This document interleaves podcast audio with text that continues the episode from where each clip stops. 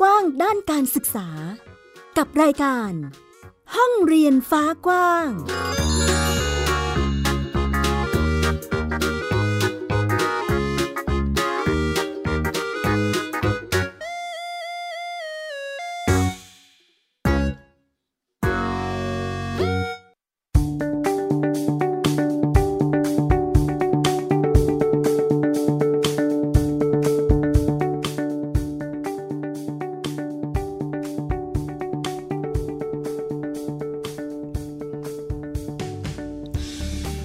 ต้อนรับเข้าสู่ห้องเรียนฟ้ากว้างค่ะ สัปดาห์นี้มีหลากหลายประเด็นให้ได้ติดตามกันเช่นเคย ไม่ว่าจะเป็นเกี่ยวกับการเตือนภัย การนำเสนอขายสื่อการเรียนการสอนจากทีมข่าวไทย PBS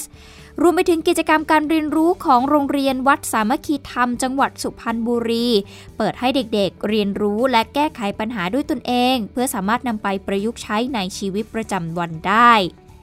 และอีกเรื่องจากต่างประเทศค่ะ โรงเรียนในโตเกียว แจกผ้าอนามัยให้กับนักเรียนหญิงฟรี เพื่อช่วยพวกเขาในช่วงที่ครอบครัวกำลังประสบปัญหาในภาวะโควิด -19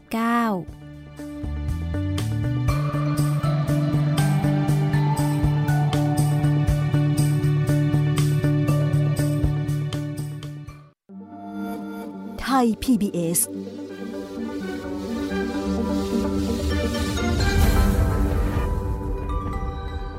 กลับมาพบกับมิวอัยดาสนศรีเช่นเคยนะคะ ห้องเรียนฟ้ากว้างอย่างที่เราได้เกริ่นไปค่ะหลายประเด็นเลยทีเดียว ที่หยิบมาฝากคุณผู้ฟังในวันนี้นั่นเองนะคะ เริ่มต้นกันที่เรื่องแรกค่ะ วันนี้นักข่าวพลเมือง Gen Z Reporter ชวนไปติดตามกิจกรรมการเรียนรู้ของโรงเรียนวัดสามัคคีธรรม จังหวัดสุพรรณบุรี เปิดให้นักเรียนได้เรียนรู้และแก้ไขปัญหาด้วยตนเอง จนเกิดเป็นความชำนาญ เกิดเป็นองค์ความรู้ที่ยั่งยืน และสามารถนำไปประยุกต์ใช้ในชีวิตประจำวันได้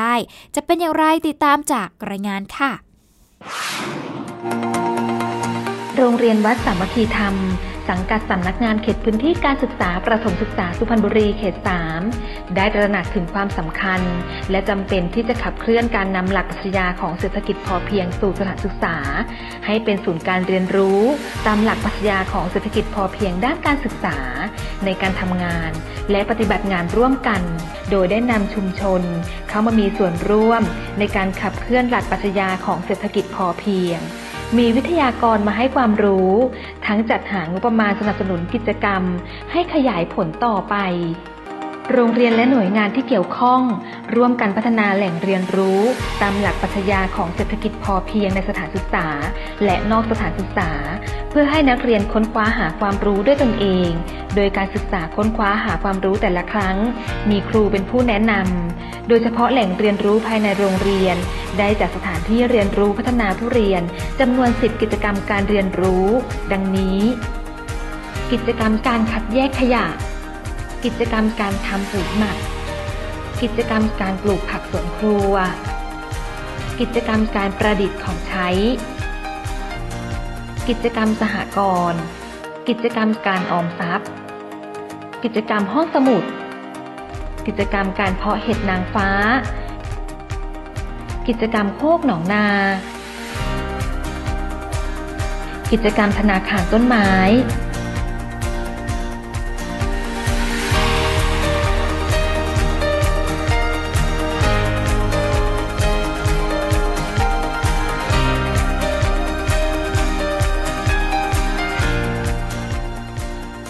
ช้ประโยชน์จากแหล่งเรียนรู้ ทั้งภายในสถานศึกษาและภายนอกสถานศึกษาของนักเรียน ซึ่งนักเรียนในแต่ละคนจะได้เรียนรู้ และแหล่งเรียนรู้ที่อยู่ภายในสถานศึกษา และภายนอกสถานศึกษา อีกทั้งยังได้เรียนรู้ จากแหล่งเรียนรู้ที่อยู่ห่างไกลด้วย โดยการนำทีมของคุณครู จะพานักเรียนออกไปทัศนศึกษา ในแหล่งเรียนรู้ที่อยู่ห่างไกลออกไป ซึ่งนักเรียนของเราก็จะได้เรียนรู้ด้วยตนเอง แก้ปัญหาด้วยตนเอง จนเกิดความชำนาญ เกิดองค์ความรู้ที่ยั่งยืน และสามารถนำไปประยุกต์ใช้ในชีวิตประจำวันได้ ติดตามกันต่อกับเรื่องราวเตือนภัยเกี่ยวกับการเสนอขายสื่อการเรียนการสอนกันค่ะ The Exit ทีมข่าวจากไทย PBS มีข้อมูลเบาะแสว่ามีบริษัทเอกชนรายหนึ่ง ไปเสนอขายสื่อการสอนแบบออนไลน์ให้กับโรงเรียนมัธยม ในจังหวัดเชียงราย 41 โรงเรียนด้วยกันนะคะ แต่อ้างว่าได้รับลิขสิทธิ์จากต่างประเทศ และเป็นโครงการที่ได้รับคำแนะนำจากหน่วยงานการศึกษาระดับจังหวัด เมื่อไปตรวจสอบกลับพบว่าสื่อการสอนถูกเขียนด้วยโปรแกรมที่เลิกใช้มานานหลายปีแล้ว จึงเกิดคำถามจากคุณครูว่ากำลังถูกหลอกหรือว่าขายสื่อล้าสมัยหรือไม่ เราจะไปติดตามเรื่องนี้จาก The Exit กับคุณเจษดาต้นจำปาค่ะ อาจจะก๊อปปี้จากซีดีลงมาที่แฟลชไดรฟ์เมื่อปีห้าแปดอะไรประมาณนี้ครับไฟล์พวกนี้น่าจะเป็นไฟล์ที่สร้างนะเป็นไฟล์แคปนะครับ จะเป็นปีแต่ส่วนใหญ่ทั้งหมดเป็น C1 ครับสื่อการเรียนการสอนชิ้นนี้ถูกเขียนขึ้นเมื่อปี 2541 และถูกนำมาใช้กับครูในพื้นที่จังหวัดเชียงรายกว่า 41 โรงเรียน ผู้นำมาให้อ้างว่าต้องจ่ายค่าคุ้มครองลิขสิทธิ์เป็นจำนวนเงิน 1,500 บาท นี่เป็นสิ่งที่กลุ่มครูบางส่วนที่เข้าอบรมตั้งข้อสงสัย เพราะสื่อที่ได้รับมาดูล้าสมัย และยังไม่แน่ใจเรื่องความถูกต้องของลิขสิทธิ์ เป็นแฟลชนะฮะโลโก้ขึ้นเลย ซึ่งมันก็เก่ามากแล้วแบบนี้คือแปลว่ามันถูกสร้างมาจากโปรแกรมแฟลชครับใช่ครับ อันนี้เป็นไฟล์ที่ก็มาจากซีดีนะฮะ ใน list ใน list นี้ก็จะมีบอกด้วยครับเอ่อดูซิบริษัทไหนผลิต ข้างล่างเขาอ้างว่าเป็น Oxford University นะครับอืมเป็นสื่อสิ่งพิมพ์ตั้งแต่ปี 2008แล้วครับโครงการนี้จัดอบรมเมื่อช่วงเดือนมีนาคมที่ผ่านมา หลังผู้อำนวยการโรงเรียนในเขตพื้นที่มัธยมศึกษาที่ 36 จังหวัดเชียงราย ได้รับหนังสือเชิญให้เข้าร่วมโครงการ อบรมปฏิบัติการพัฒนาคุณภาพผู้บริหารสถานศึกษา ครูผู้สอน บุคลากรทางการศึกษา โดยใช้สคูลเบนแบงค์คลังสมองของโรงเรียน ท้ายเอกสารระบุว่าครูจากโรงเรียนที่เข้าร่วมอบรม ต้องเตรียมโน้ตบุ๊ก พร้อมด้วยค่าคุ้มครองลิขสิทธิ์โรงเรียนละ 1,500 บาท จากนั้นทุกโรงเรียนที่ชำระสื่อการสอน จะได้รับสื่อถูกลิขสิทธิ์ 10 รายการ มูลค่ากว่า 400,000บาท กิจกรรมกัดขึ้นที่โรงเรียนแห่งหนึ่งในจังหวัดเชียงราย มีวิทยากรสองคน คนแรกแนะนำตัวเองต่อครูที่เข้าอบรม ว่าเป็นเจ้าของบริษัทแห่งหนึ่ง และได้รับลิขสิทธิ์สื่อการสอน อีกคนเป็นทีมงาน บอกว่าเป็นนักเรียนจบจากต่างประเทศด้วยวิธีการเรียนผ่านออนไลน์ หลังจากเรียนจบ ได้รับการชักชวนจากบริษัทให้เข้าร่วมทำงาน จนกระทั่งขยายกิจการตั้งบริษัทของตนเอง แต่เมื่อแนะนำตัวเสร็จและกำลังจะเริ่มสอนการใช้โปรแกรม ในขั้นตอนการลงโปรแกรมก็เริ่มสร้างความสงสัยให้กับครูที่เข้าอบรม ขั้นตอนการลงโปรแกรมนี่แหละที่มันน่าสนใจคือวันนั้นห้องประชุมใหญ่มากนะครับมัน40 กว่าโรงเรียนอะแล้วก็เขาค่อย ๆ เอาแฟลชไดรฟ์มาเสียบทีละทีละเครื่อง ผ่านไปเกือบ เกือบชั่วโมงแล้วได้ประมาณ5โต๊ะ แล้วก็เริ่มรู้สึกว่าเฮ้อทำไมบริษัทใหญ่ขนาดนี้เขาถึงมีแค่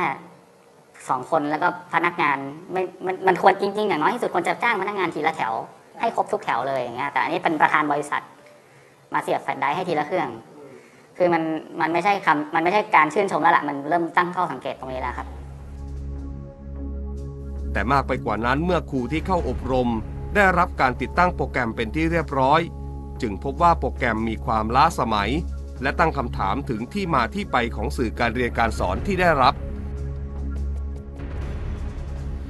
d x ตรวจสอบข้อมูลของบริษัทเจ้าของลิขสิทธิ์ ซึ่งเป็นวิทยากรที่อ้างว่าเรียนจบจากต่างประเทศผ่านออนไลน์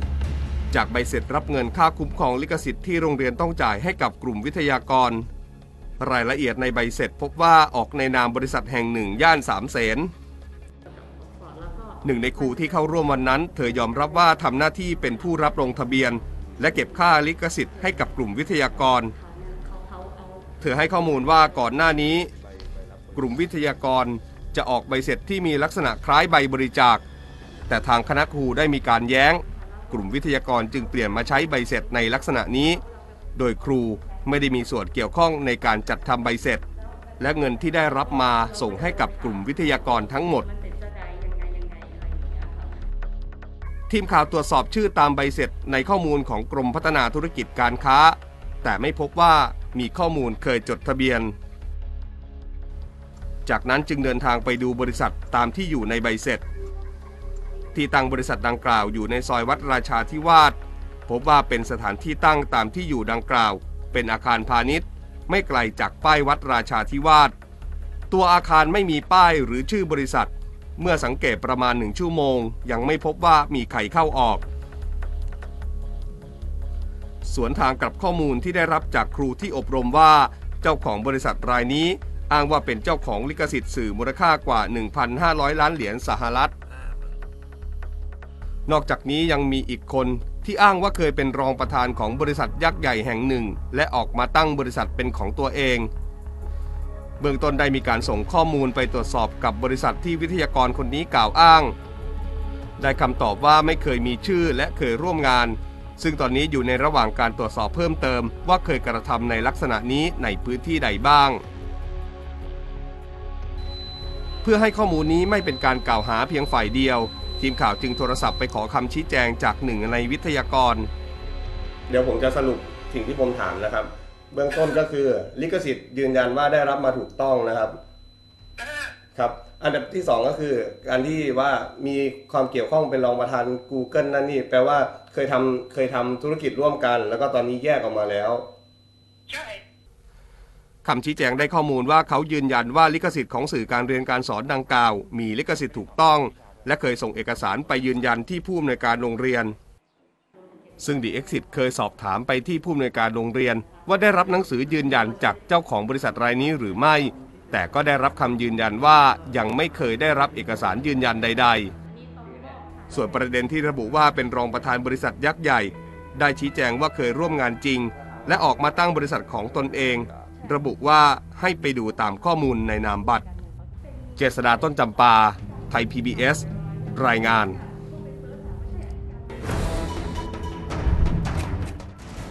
เป็นอีกหนึ่งข่าวในแวดวงการศึกษาที่นำมาเล่าและพูดคุยให้คุณผู้ฟังได้ติดตามรับฟังกันนะคะว่า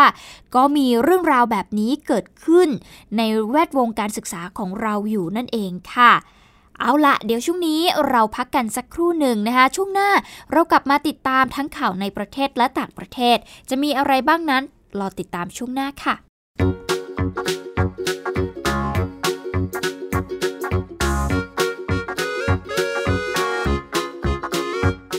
ปิดโลกกว้างด้านการศึกษา กับรายการ ห้องเรียนฟ้ากว้าง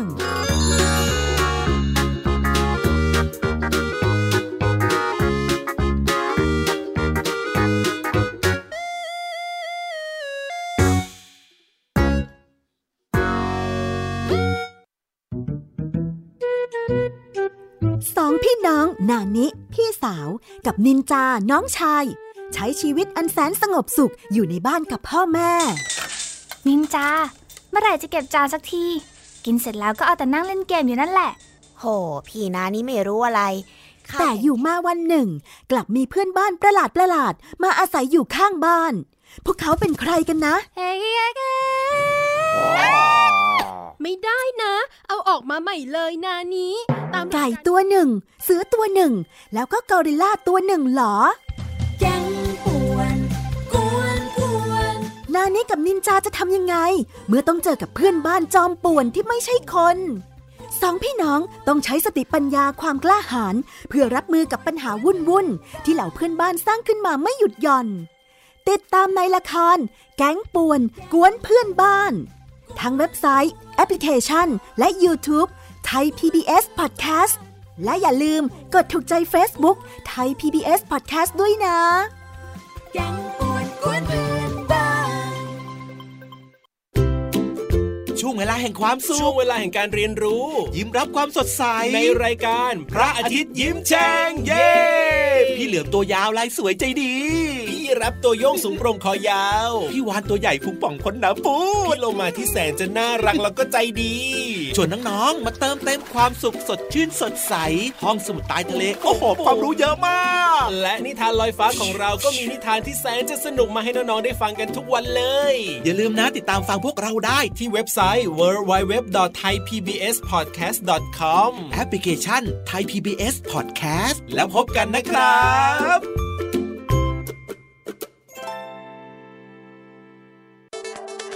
อัปเดตสถานการณ์รอบโลก ประเทศจีนนี่เราทราบกันดีนะคะว่าเป็นประเทศที่จะมีปัญหาเรื่องความสมดุลของประชากร คนที่ได้รับความสนใจจากวิกฤตในครั้งนี้ก็คือนายกรัฐมนตรีนิวซีแลนด์ เรื่องราวสีสันจากต่างแดน ก็มีช่อง YouTube เป็นของตัวเองใช้ชื่อว่าครัวคุณยาย รายชื่อของคุณหมอพยาบาล แล้วก็นักวิทยาศาสตร์จำนวนไม่น้อยอยู่ในรายชื่อผู้ทรงอิทธิพลนะ รัฐบาลของไต้หวันเนี่ยกำลังพิจารณา เพื่อเปิดการท่องเที่ยวครั้งใหม่ หน้าต่างโลก โดยทีมข่าวต่างประเทศไทย PBS ทุกวันจันทร์ถึงศุกร์ 12นาฬิกา ทางไทย PBS Radio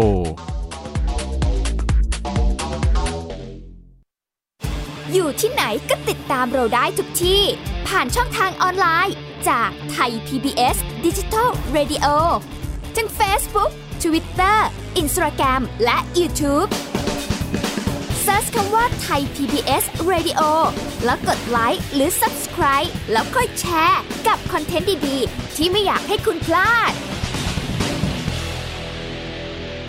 อ้อเรามีให้คุณฟังผ่านพอดแคสต์แล้วนะ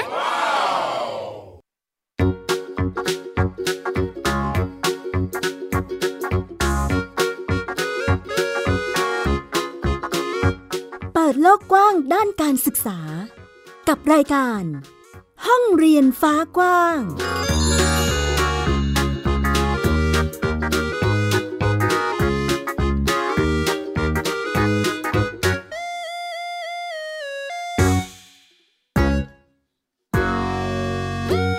กลับเข้าสู่ช่วงที่ 2 ค่ะ กับรายการห้องเรียนฟ้ากว้างนะคะ ติดตามกันต่อกับข่าวสารด้านการศึกษากันบ้างค่ะ ช่วงนี้เด็กๆก็โชคดีไปนะคะ ที่ตอนนี้ปิดเทอมอยู่บ้านเนาะไม่ได้เรียนออนไลน์นะคะ ดังนั้นช่วงนี้ก็เป็นช่วงที่ถือว่าเด็กๆเนี่ยได้อยู่บ้านพักผ่อนแล้วก็ห่างไกลจากโควิด -19 ด้วย แต่แน่นอนละค่ะว่าในอีกไม่นานก็จะเปิด ปีการศึกษาใหม่ก็คือปี 2564 นั่นเองค่ะ ซึ่งปีนี้ก็ถือว่าเป็นการต้อนรับน้องใหม่กับทางด้านรัฐมนตรีว่าการกระทรวงศึกษาธิการด้วย นางสาวตรีนุชเทียนทองนั่นเองค่ะ ซึ่งปีนี้เธอก็เปิดเผยนะคะว่าการรับนักเรียนประจำปีการศึกษา 2564 นี้ ของทางโรงเรียนในสังกัดสำนักงาน คณะกรรมการการศึกษาขั้นพื้นฐาน หรือว่าสพท ทางด้านคุณตรีนุชนี่นะคะ ก็ได้มีการมอบหมายให้กับคุณอัมพรพินิสาเลขาธิการคณะกรรมการการศึกษาขั้นพื้นฐานค่ะ เกี่ยวกับการปรับแนวทางการรับนักเรียนในปีนี้ ให้มีความยืดหยุ่น แล้วก็สอดรับกับสถานการณ์การแพร่ระบาดของไวรัสโคโรนา 2019 หรือว่าโควิด -19 นั่นเองนะคะ โดยขอให้โรงเรียนในทุกแห่งเนี่ยปฏิบัติตามมาตรการของทางกระทรวงสาธารณสุขกันอย่างเคร่งครัดเลย รวมไปถึงจะต้องสร้างความเข้าใจให้กับผู้ที่เกี่ยวข้องไม่ว่าจะเป็นผู้บริหาร คณะกรรมการสถานศึกษา คณะกรรมการรับนักเรียนระดับเขตพื้นที่การศึกษาให้ได้รับทราบแนวทางการปฏิบัติในการรับนักเรียนไปในทิศทางเดียวกัน เพื่อสร้างความมั่นใจให้กับผู้ปกครอง นักเรียนว่าในปีนี้เนี่ยนักเรียน จะมีความปลอดภัยและมีมาตรฐานในการควบคุมโรคนั่นเองค่ะ โดยเธอบอกว่าการรับนักเรียนในปีนี้เนี่ยจะต้องดำเนินการด้วยความโปร่งใส เป็นธรรมและตรวจสอบได้ ซึ่งอันนี้เนี่ยคือในกรณีของการ เข้าเรียนนะคะอาจจะเป็นเรื่องของแปะเจียหรืออะไรก็แล้วแต่ใต้โต๊ะต่างๆ พร้อมกับต้องปฏิบัติตามมาตรการป้องกันการทุจริตในการเรียกรับสินทรัพย์ หรือประโยชน์ตอบแทนนะอย่างที่ดิฉันบอกไปนะคะเพื่อโอกาสในการเข้าเรียนในสถานศึกษาสังกัดสพทของคณะกรรมการป้องกันและปราบปรามการทุจริตแห่งชาติอย่างเคร่งครัด ดังนั้นขอให้ผู้ปกครองไม่ต้องกังวล เด็กทุกคนมีที่เรียนอย่างแน่นอนค่ะ อย่างไรก็ตาม ถ้าหากใครพบเบาะแสการรับนักเรียนที่ไม่เป็นธรรมเนี่ยก็สามารถที่จะส่งข้อมูลไปได้นะคะที่คณะกรรมการรับนักศึกษาระดับเขตพื้นที่การศึกษาทั่วประเทศเลย หรือจะส่งตรงมาที่รัฐมนตรีว่าการกระทรวงศึกษาธิการก็ได้ ในทุกๆช่องทางเลยนะคะไม่ว่าจะเป็นทางแฟนเพจ Facebook ส่วนตัวของคุณตรีนุชนะคะก็ search เข้าไปค่ะใน Facebook นะว่าตรีนุช เทียนทองเป็นภาษาไทย หรือในอินสตาแกรมตรีนุชเทียนทองได้เช่นเดียวกันค่ะ ก็เป็นอีกหนึ่งนโยบายนะคะของท่านรัฐมนตรีว่าการกระทรวงศึกษาธิการคนใหม่ที่บอกว่าปีนี้ ทุกโรงเรียนจะต้องเป็นไปตามมาตรฐาน แล้วก็มีการทำงานกันอย่างเข่งครัด เข้มงวดตามที่กระทรวงสาธารณสุขเขาได้ว่าเอาไว้นะคะเพื่อควบคุมการแพร่ระบาดของโควิด -19 และเรื่องของแพทย์เจตต่างๆ ก็ต้องติดตามกันนะคะว่าจะสามารถดูแลแล้วก็สามารถควบคุมได้มากน้อยแค่ไหนทั้งใน 2 เรื่องเลย ทั้งในเรื่องของการควบคุมโรคและการทุจริตนั่นเองนะคะ เอาละไปติดตามข่าวต่างประเทศกันบ้างอย่างที่เราเกริ่นไปค่ะหยิบเอาเรื่องนี้มาจากแฟนเพจของ The Master นะคะเป็นเรื่องราวที่น่าสนใจ ก็เลยหยิบมาให้ได้ฟังกัน โรงเรียนในโตเกียวประเทศญี่ปุ่นค่ะ เขามีการแจกผ้าอนามัยให้กับนักเรียนหญิงฟรีเลย เพื่อช่วยเหลือพวกเขาสำหรับครอบครัว ที่ตอนนี้กำลังประสบกับปัญหาในภาวะโควิด -19 เรื่องราวจะเป็นอย่างไรไปติดตามกับช่วง Worldwide Education ค่ะ Worldwide Education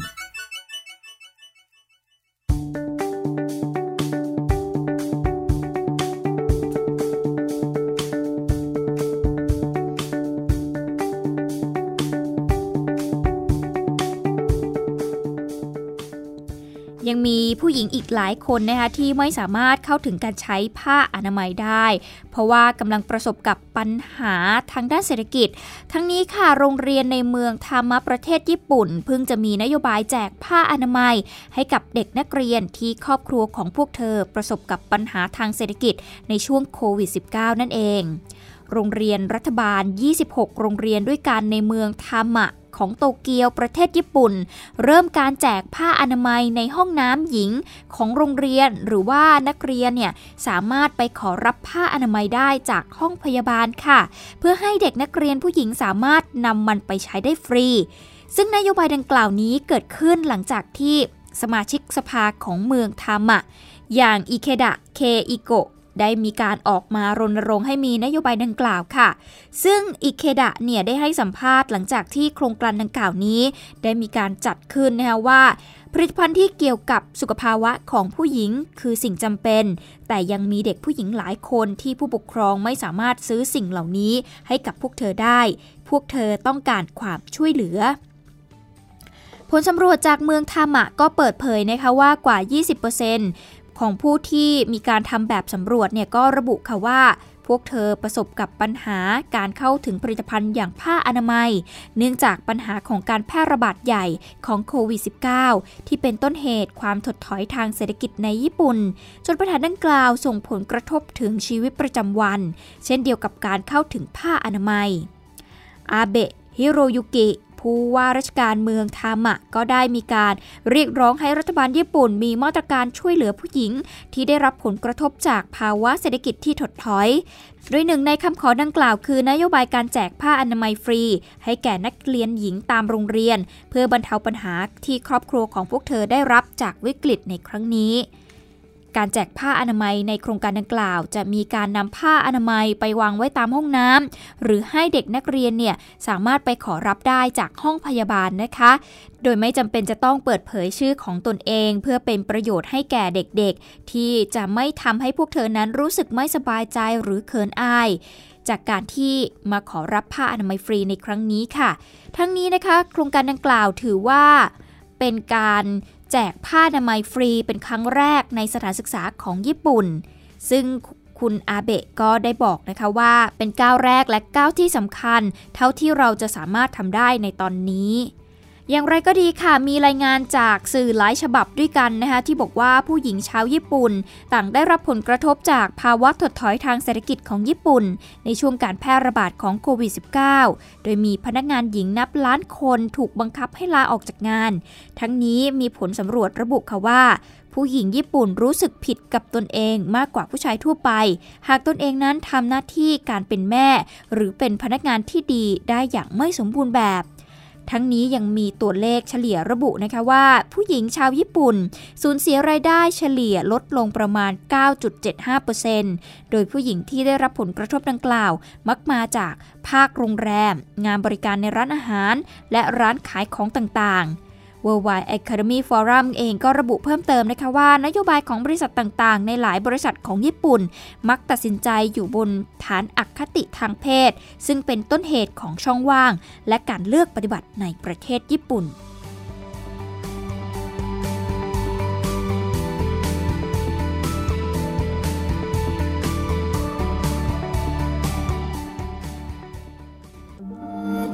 ไทย PBS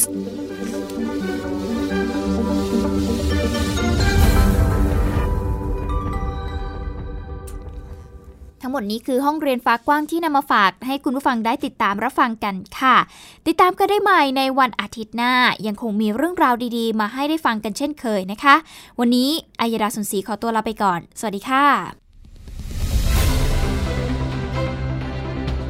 ติดตามรายการได้ที่ www.thaipbspodcast.com แอปพลิเคชัน Thai PBS Podcast หรือฟังผ่านแอปพลิเคชัน Podcast ของ iOS Google Podcast Android Podbean SoundCloud และ Spotify ติดตามความเคลื่อนไหวของรายการและแสดงความคิดเห็น โดยกดถูกใจที่ facebook.com/thaipbspodcast